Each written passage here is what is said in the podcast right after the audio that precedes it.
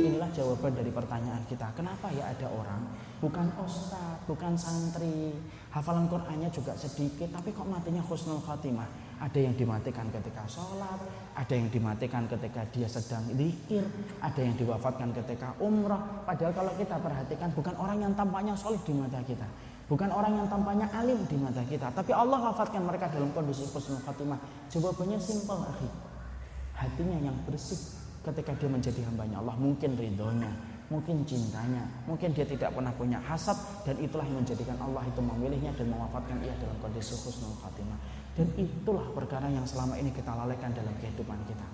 Berapa banyak sekarang hari ini majelis taklim didirikan di mana-mana, tapi belum tentu menjadikan hati kita bersih. Berapa banyak orang yang sholat berjamaah, tapi ketika mendapatkan takdir yang buruk dia mengumpat dan kemudian tidak ridho kepada takdir Allah. Berapa banyak orang menghadapi majelis ilmu, tapi hatinya tidak bisa tambah cinta kepada orang yang beriman. Berapa banyak orang yang menghadiri majelis ilmu di mana-mana, tetapi ridhonya kepada rezeki yang Allah bagikan kepadanya tidak pernah tumbuh. Padahal itu yang dinilai oleh Allah pertama kali. Bukankah ada hadis yang antum terkenal antum menghafalkannya? Inna Allah la yang duru ila suarikum wala yang duru ila ajsadikum walakin yang duru ila kulubikum. Allah itu kemudian tidak melihat fisikmu, Allah tidak melihat kepada jasadmu, tetapi yang Allah perhatikan adalah kondisi hatimu itu bicara apa. Makanya di dalam surat At-Tariq sampai Allah itu berfirman, "Yauma belas sarair." Hati-hati loh, akan datang satu hari ketika Allah akan memperlihatkan semua rahasia di dalam hati kita. Ketika dulu kita apa saja yang kita simpan itu akan diperlihatkan oleh Allah.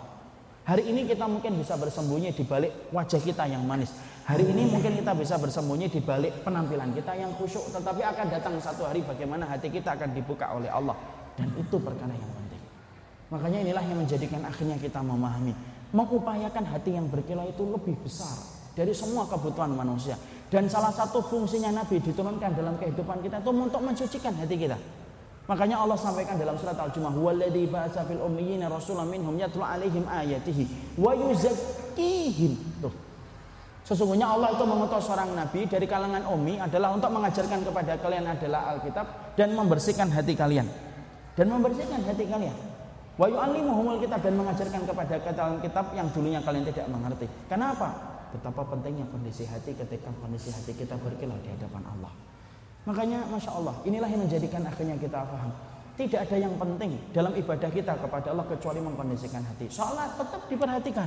Bukan berarti setelah ini antum meremehkan amalan dohir. Wallahi itu salah. Kalau ada yang sampai meremehkan amalan dohir setelah ikut kajian ini, itu salah dia.